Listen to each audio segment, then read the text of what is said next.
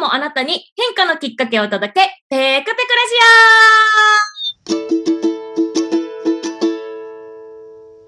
はい、こんにちは。普段は普通のアラサー OL、週末はラジオパーソナリティを務めております、ペクと申します。さて、このペクペクラジオ、毎回様々なゲストをお招きしてお話を進めていきます。テーマは25歳の自分にメッセージを送るとしたら、なお、現在収録はすべてオンラインで行っております。ややお聞き苦しいところもあるかもしれません。今回のゲストは、平本式スタッフのゆきさんにお越しいただきました。どうぞ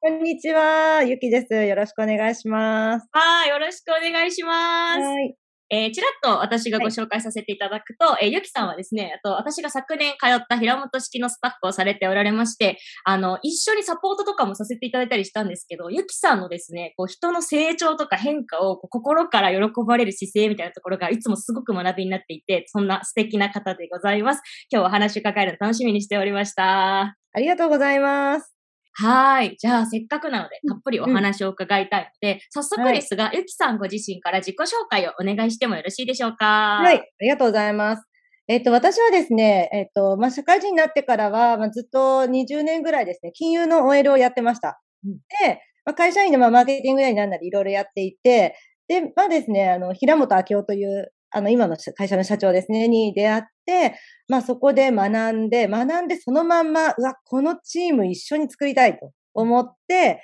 あの、そのままスタッフになりました。今5年目です。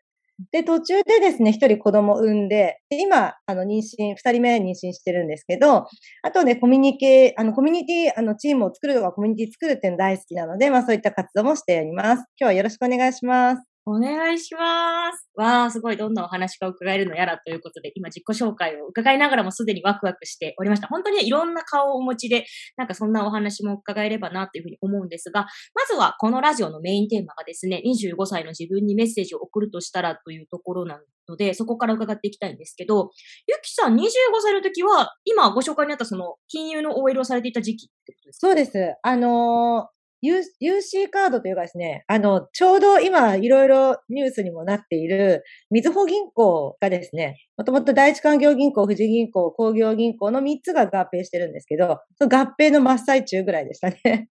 は、はいそこで働いてました。そっか。金融です。はい。なるほど。その時期的にはどういう時期なんですか？結構いい時期なのか、なんかこう、えちょっとこう、あーっていう時期なのか。人生の中で、うん。人生の中では、どん底までいかないけど、結構辛い時期でしたね。あの、まあ、辛い、そうだな。まあ、でもね、仕事は辛く、プライベートは楽しいっていう、まあ、結局考えてみたら中間かもしれない。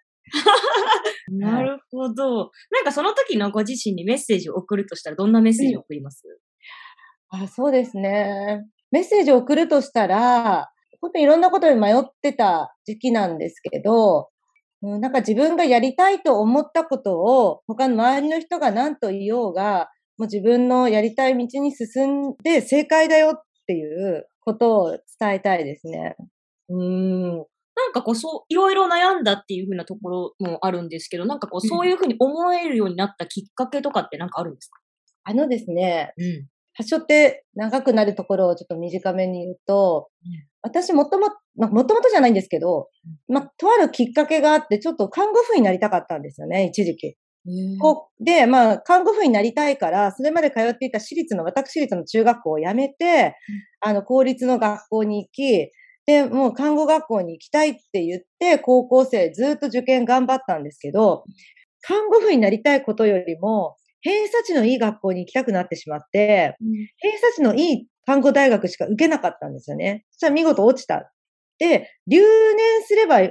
かったんだけど、結局、なんかですね、なぜかよくわかんないんですけど、なぜか短大に、人の目を気にして短大にとりあえず進んだんですよ。うんで、短大に進んで、えっと、大学にそのまま編入すればよかったのに、なぜか就職をしてしまって、しかも推薦で就職してしま、してしまってとかして、うんで、まあ、働いてたんですよね。で、ふと気づいたら、あれ、私なんで看護婦になりたかったのに、今この、ここで働いてるんだろうと思って、え、大学受験はやっぱ今からしようと思って。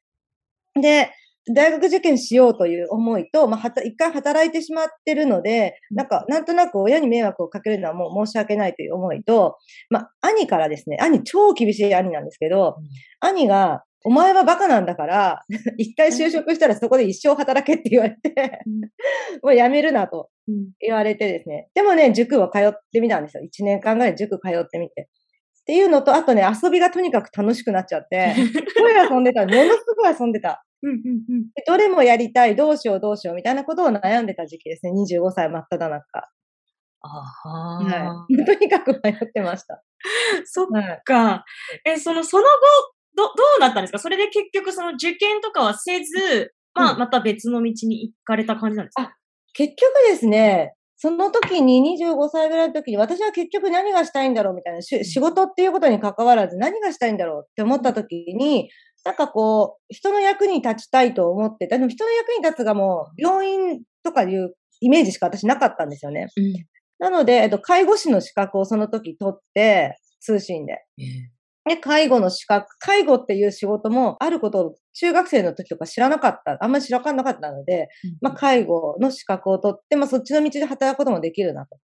いうのと、あとですね、まあ、結構銀行がですね、ものすごい、なんていうのかな、まあ、出る釘は打たれるし、とにかく駒としてしか動けなかったので、なんかもっと働きたいみたいなのがあったんですね。もっとがむしゃらに働きたい。っていうことで、えっと、もう少し経ってからですね、20、28、9の時に、28歳か？の時に転職しました。もっと働きたいと思って。うんうんうん。そう。そうなんですよね。ええー、なんかもういろいろなエピソードがこの短い時間でめちゃくちゃ詰まってるなっていうところなんですけど、この人の役に立ちたいっていう気持ちが、あ、ゆきさんのこう日頃のこうお仕事ぶりっていうのは、まあ私も少ししか知らないんですけど、でもそこからもすごく伝わってくるものがあるなっていうふうに感じたし、あとその結局そうやって自分でそこは決めたってことですね。それまではその短大に行くときとかもいろいろ人目を気にしてみたいなところでしたけど、その資格を取るとかもそうだし転職するっていうのもゆきさん自身が考えて決めたことだったってことです、ね、そうなんですよ。そう、うん、私それまでね、兄は本当に厳しい人で、うん、結構お兄ちゃんの言うことを聞いて生きてきたんですよね。はい。だけど、その3、まあ、29とかで転職するときに、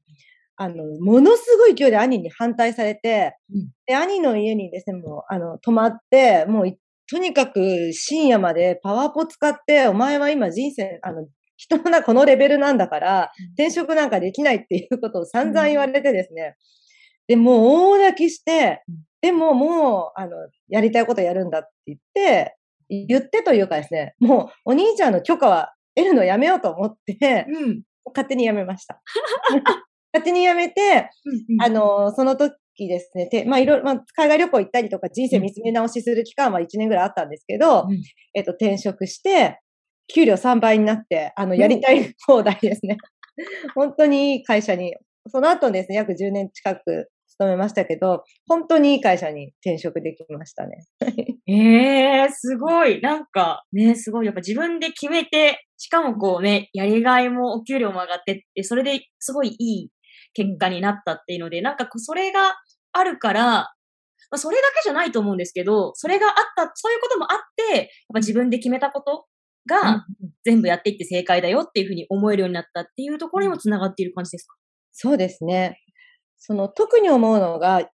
私はあの私立の小学小学校から私立に通っていて、エスカレーターで大学院まであるとこなんですけど、うん、私は途中で辞めたんですよ。もう辞めるっていうことはものすごい珍しいことで、で、周りからもまあ賛否両論あって、で、私は辞めてよかったんですよね。あの、高校時代自由に謳歌したかったので、それそれもあって、まあ前の学私立にいたら、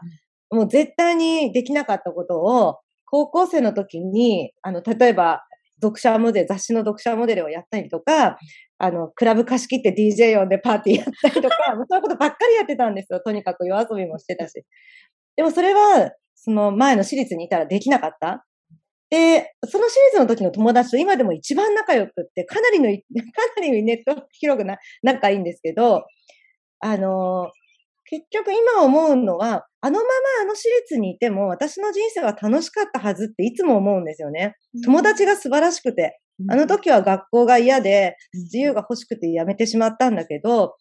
あの、辞めてしまったというか、辞めた人生も私今自分で選択してよかったと思うし、うん、あのままあの私立に行って、大学院とかまで進んでもよかったし、うん、なんかどの人生でもよかったなって今、本当に深々思うんですよね。でそれはなんか出会ってきた人がすべて素晴らしい。うん、で、まあ今選んだ道がなければ、今私の周りにいる人はいなかったし、じゃあ絶対にこの道が良かったかっていうと、別の道を歩んでたら、また別のあの仲間がいて、出会いがあったなと思うと、結局どの道選んでも自分が選んだんだったら何でも いいのかなっていうのは思います。25歳の時本当にその辺でいろいろ迷ってたりしてましたね。すごい。めちゃくちゃ素晴らしいですね。か なんか、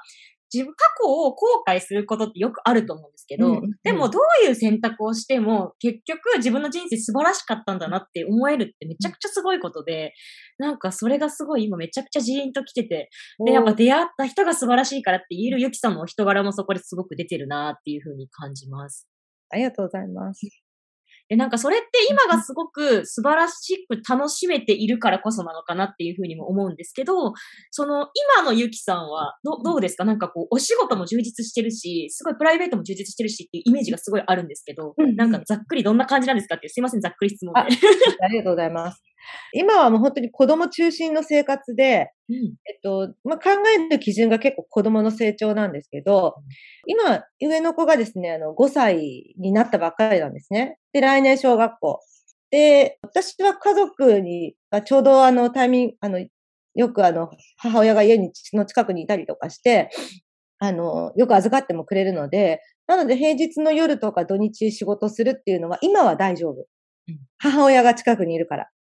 でも母親も、まあそろそろあともし5年、10年経ったら、あの多分そういう子供を預かるっていうことも難しくなってくるので、もう今できることは平日夜と土日働けることって。でそれで、あの選択してきて。で、あの、そうですね。か平本明夫のところのスタッフを中心に、あの、メインで働いてます。で、プラス、なんかもう一個仕事をやろうと思って、NPO の活動として、あの、仕事を一昨年ぐらいにやった時に、うん、もう本当に時間なくなり、うん、で、睡眠時間2時間とかの生活が続き、もうなんかすごいいろんなストレスとかも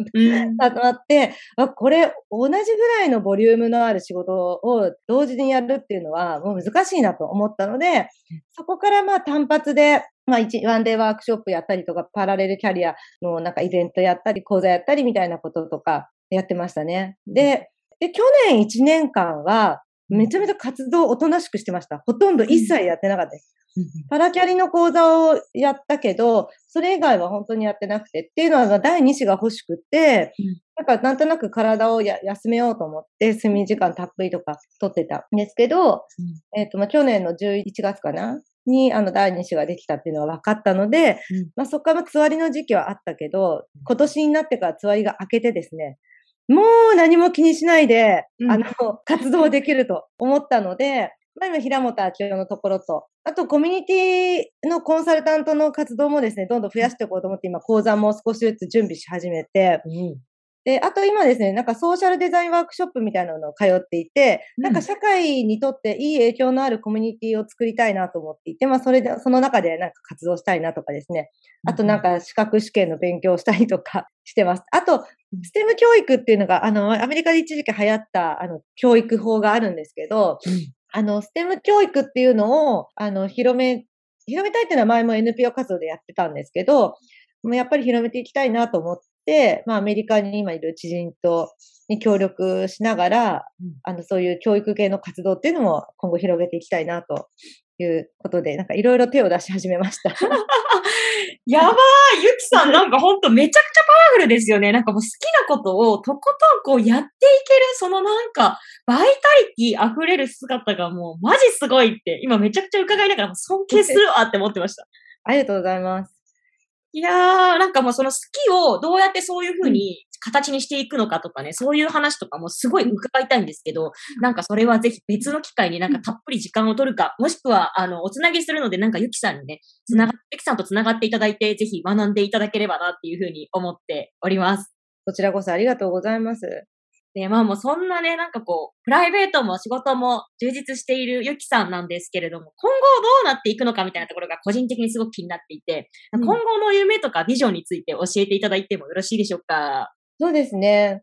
これからはですね、自分の人生を振り返ったときに、あの、本当に人との出会いっていうのがもうめちゃめちゃ大財産だなと思っていて、人との出会いがあったから頑張れたとか、あの、つながれたとか、夢、新しい夢ができたっていうのは本当に私にはいっぱいあるので、あの、コミュニティコンサルタントとしての活動をですね、どんどん広げていって、あの、人が、人と出会うっていうことをどんどん作り出していきたいなというふうに思ってます。おー、めっちゃ素敵ですね。いやー、なんか本当に今日のお話にも出会いが素晴らしかったっていうお話があり、まあ、そこに基づいて、こう、その時の気持ちとかこれまでの経験に基づいて、で、ゆきさん自身のスキル、培ってきたスキルも活かしながら、今後もすごいご活躍されている様子がすごい今目に浮かんでおります。ありがとうございます。はい。なんかこう、最後に言い残したこととか、なんかあったりしますか？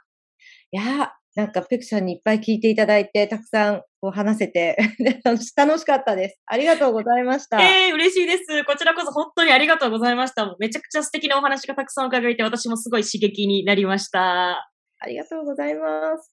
はい。ではですね、来週も引き続きゲストの方をお招きしてお話を伺っていきます。今日のゆきさんのようにとっても素敵なお話をお聞かせいただけると思うので、ぜひ楽しみにしていてください。ゆきさん、今日は本当にありがとうございました。ありがとうございました。